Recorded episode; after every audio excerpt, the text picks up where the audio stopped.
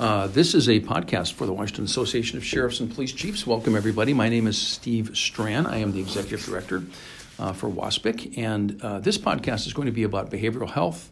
It's going to be about potential changes uh, that are being proposed by the governor's office, and we are very pleased to have with us uh, to talk about this Rashi Gupta, who is the governor's policy advisor for behavioral health. Welcome, Rashi. Thank you.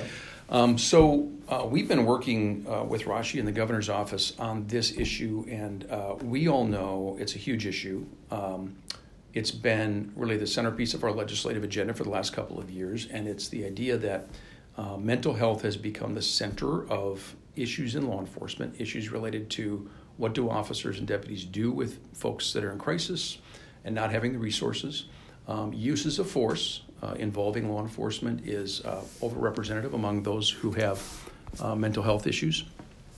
And um, again, we all know this, and we have been communicating consistently, and the governor's office has certainly been paying attention. So, Rashi, can you talk a little bit about, first of all, um, if you can do it in a couple of minutes, I know that's hard to do, sort of what's the present state and what the mm-hmm. problems are, mm-hmm. and then we can talk a little bit about the potential changes that we're looking at.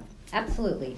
So I think that we all recognize that we are not doing a good job in our system taking care of people with mental illness. And I think that um, your members are the ones that are really seeing that happening. Um, you know, we talk about the criminalization of mental illness. And, and back in 2008, when I was actually a lobbyist for the Washington State Association of Counties um, during the recession, there were a lot of programs cut, a lot of mm-hmm. outpatient treatment cut. And, and our talking points then was, you know, the people aren't going to go away. You're mm-hmm. going to end up with people still in crisis without programs, and we're going to be seeing them in our jails and we're going to be seeing them in the street. Mm-hmm. And unfortunately, um, that's what we're seeing right now. And we, what we need to do is make sure that people are not in your system because of their illness um, and to make sure that the proper system of care is taking care of the people in that system instead of um, putting it on all of you to do that. Right. So, so there's a general uh, agreement among all the stakeholders, whether it be state government, whether it be law enforcement, whether it be the mental health providers that it's under resourced, it is not working, particularly for serious and chronic right. uh, persons. Um, I think there's a general agreement among law enforcement that there are people going through the criminal justice system who uh, would be better treated elsewhere. Um, so, again, we're sort of all on the same page, and it comes down to a matter of uh, okay, now what? And that's where we are today. Um, before we go past that, can you talk just briefly about um, Western State and Eastern State? what is their role? I know they're run by the state. They're, they're a specific responsibility of the state of Washington. And of course, there's been a lot of, it's a very uh, challenging environment. Been a lot of problems that have been covered extensively by the media. And what, what's the role of Western State and what's the status right now of Western and Eastern State? So Western and Eastern State hospitals right now they serve two populations they serve the civil commitment population and the forensic population so when we talk about civil population um, when a person has is in uh, mental health crisis um, if they reach a standard that would be a standard of being a danger to themselves or others or gravely disabled um, a designated crisis responder comes out, and if they meet that criteria, we do a civil commitment under the Involuntary Treatment Act. So when you hear the acronym ITA, that's what we're talking about. And, and, and meaning that there's not necessarily a crime involved. There's not a this crime is, involved. Okay. This is this right. is on the side that it's right. a danger to themselves or others, mm-hmm. and we essentially take away their civil rights right. and put them into a hospital and say we need to take care of you and watch you and see if we can get you well. So that is the non-criminal side mm-hmm. of the system. Mm-hmm. On the forensic side, those are people that come in through the criminal justice door. They've committed a crime, they go in front of a judge, and the judge then determines if or looks at them and if they and talks to them and if they believe that they may not be competent to stand trial. So we all have mm-hmm. a Mm-hmm. right to mm-hmm. participate in our own defense if we're at trial. Right. And if there is a reason to believe from the prosecutor or the defense judge that that individual is not competent to stand trial, they will be sent for an evaluation. Right. And what we have found, mm-hmm. and part of a lawsuit called the Trueblood legislation, is that those people who need a competency evaluation are sitting in your jails waiting for a competency evaluation. So, in an ideal world, and the way the system is set up, the judge should ask for that evaluation, and you should be able to send them from your jail to Eastern State or Western State Hospital to get that evaluation done. But we know that there's huge wait lists mm-hmm. and there's long timelines for those. And so the state hospitals are the place where those evaluations should be done. Right. And if a person is not competent to stand trial, then they do another process called a restoration, and that Right. should be done at the state hospitals as well. Right. Okay. So the the and the Trueblood. You mentioned the Trueblood lawsuit. So again, there's a whole lot of phrases being thrown around, Yes. and I, you know, again, I do this for a living, Yeah. and I still it's still hard Yes. to keep it all straight. So Trueblood um, is a very large federal lawsuit. Disability Rights Washington filed it. Um, the judgment was in favor of Disability Rights Mm-hmm. Washington against the state. Right. And uh, a federal judge is monitoring with dollars attached Exactly. uh, the treatment of those who are waiting for competency hearings. And that is one of the reasons that everyone's antenna is up on this. Right. Um, so the state is fully engaged, as is the federal judge and Disability Rights Washington. And they're all players in these dynamics, correct? Okay, so that's the lay of the land today. um, and again, Western State and Eastern State are both very, very challenging institutions to run uh, with the difficult population involved. So that's where we are today. Um, talk a little bit, if you could, as we shift into um, in, in some of the conversations we've had about uh, what the governor will be recommending to the legislature in terms of programs and budgets, and um, the fact that we're looking at potentially very substantial changes. Yes, we are. And we're kind of calling it transformation of the behavioral health system. And so um, I've been talking about kind of the buckets of change. And so the governor um, was at Western State Hospital back in May. Um, and we know that people with mental illness are served better, um, closer to their homes, and getting. Their services and treatment there. And so the governor announced that we will be work uh, moving civil people who are civilly committed. So again, that's the non-criminal justice side of the people who are at Western and Eastern State Hospital into communities, into facilities in their communities across the state. Um, so one of the major um, investments, and the governor's um, budget will be coming out um, the week of December 12th. And there will be some substantial operating budget and capital budget investments in new types of facilities. And um, the governor made a couple of visits uh, this year. He was in um, Wenatchee and he was in. Um, up in Everett. And, and what we hear from local officials, when we hear from your members, is you know, we need places to take people. Um, we know that there are crisis triage facilities, we know there's evaluation treatment centers, we also know that there's not enough of those. And so, one of the big things um, that we will be investing in is getting more of those existing facilities out into communities. We're also going to be um, working on a new and kind of higher needs type of facility.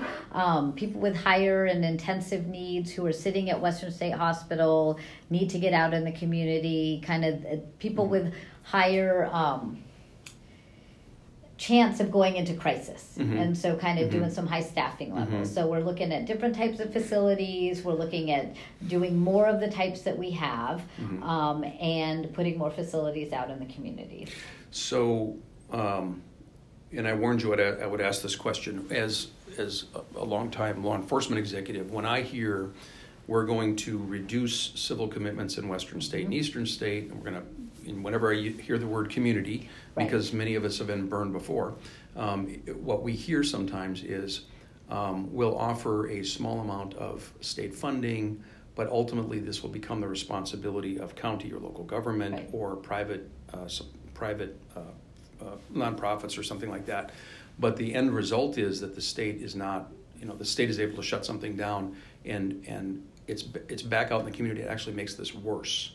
Um, you again, you and I have talked about this, but talk about why that's not what you're talking about. All right. So back in um, May, when the governor announced that we were going to be moving civil commitments in the mm-hmm. community, we talked about 2023 as a time that we would be doing that. Mm-hmm. Um, in the past, when we've had recessions and when people were trying to move people out of the state hospital, um, things were presented in such a way that there would be community facilities built up or additional PACT teams mm-hmm. that would take over for bed space. And so there were in the budgets built in cost savings and closures of beds that kind of on a very increased pace. And mm-hmm. that right now, um, what you will see in the governor's budget when it comes out is a real focus on community facilities, getting those facilities out and uh, and running and up into the community mm-hmm. to actually build that capacity before we start closing right. down current capacity. Right. So current capacity will come after the outside or the community capacity is built. Very right. important to note. Correct. Second second question as you're talking about that is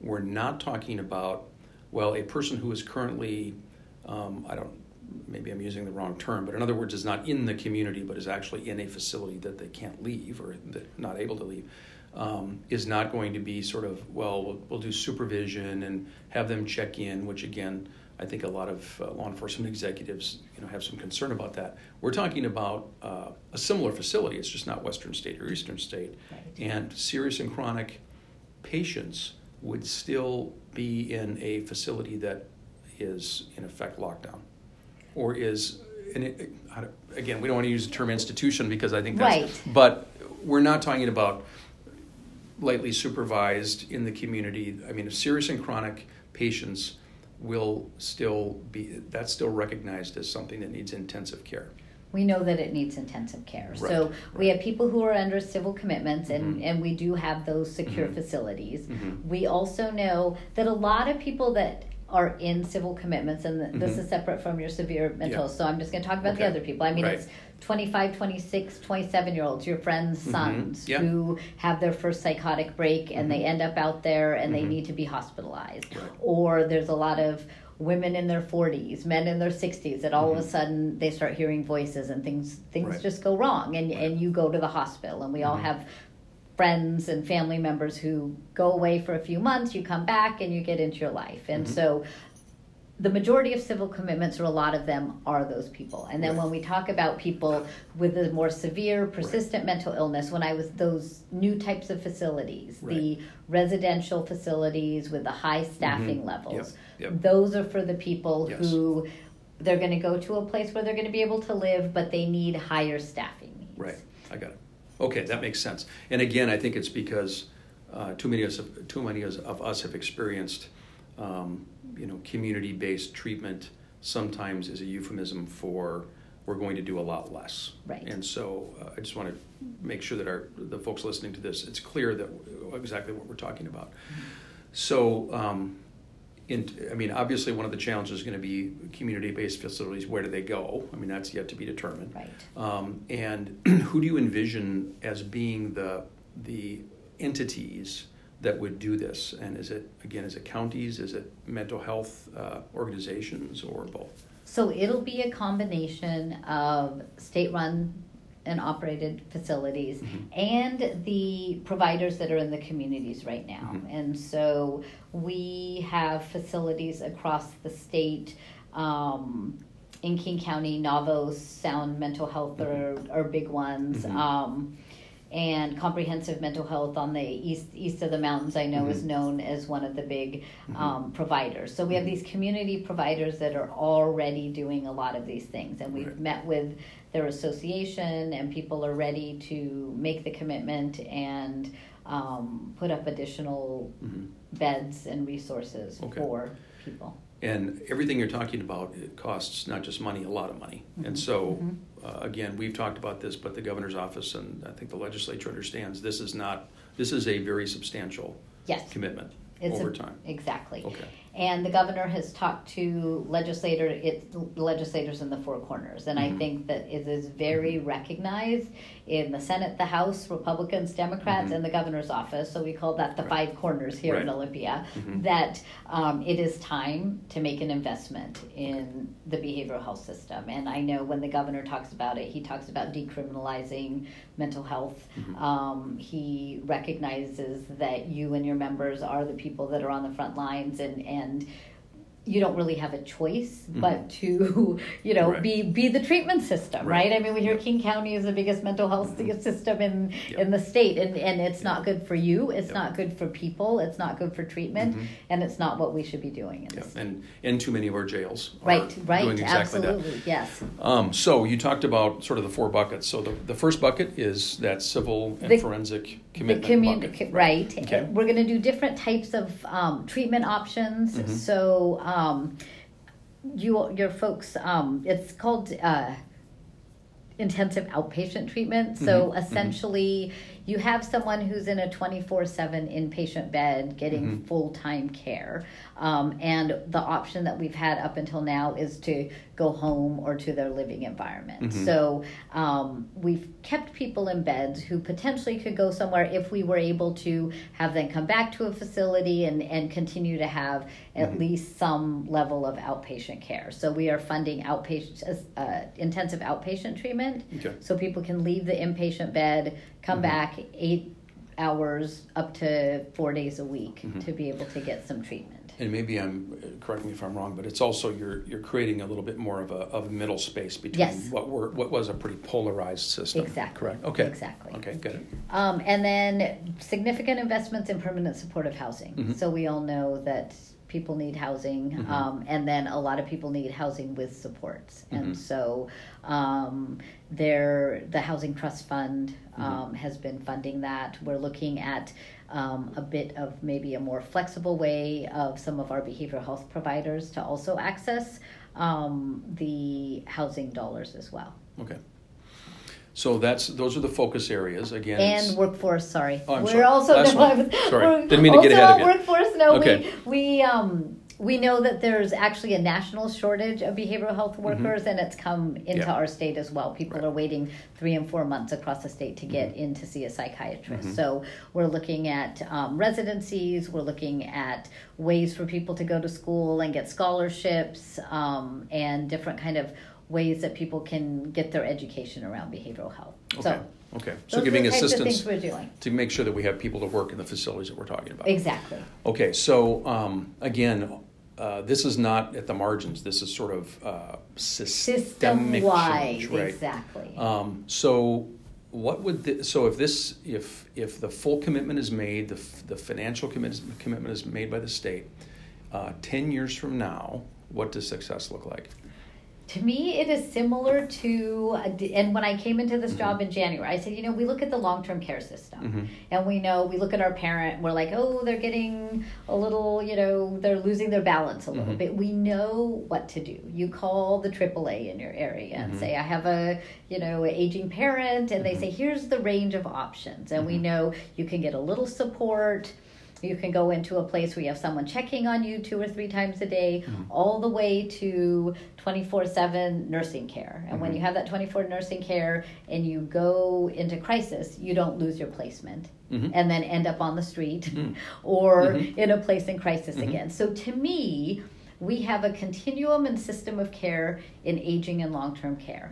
And so looking at a similar system where people who have behavioral health needs, Mhm. we all know who to call to figure out where they need to go. We have a Mhm. system in place with all the different levels of care. Mhm. When people are committing crimes, it is not because of their mental illness, Right. because we have been able to intervene earlier Mhm. and know that this person needs treatment and getting them into the right Right. treatment.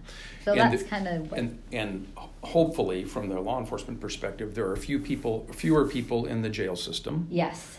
where all of this responsibility for behavioral health follow up falls upon our our counties and our cities. mhm. And secondly, there would be fewer um, people on the street untreated with serious or chronic mental illness who are then exhibiting violence against uh, residents and law enforcement.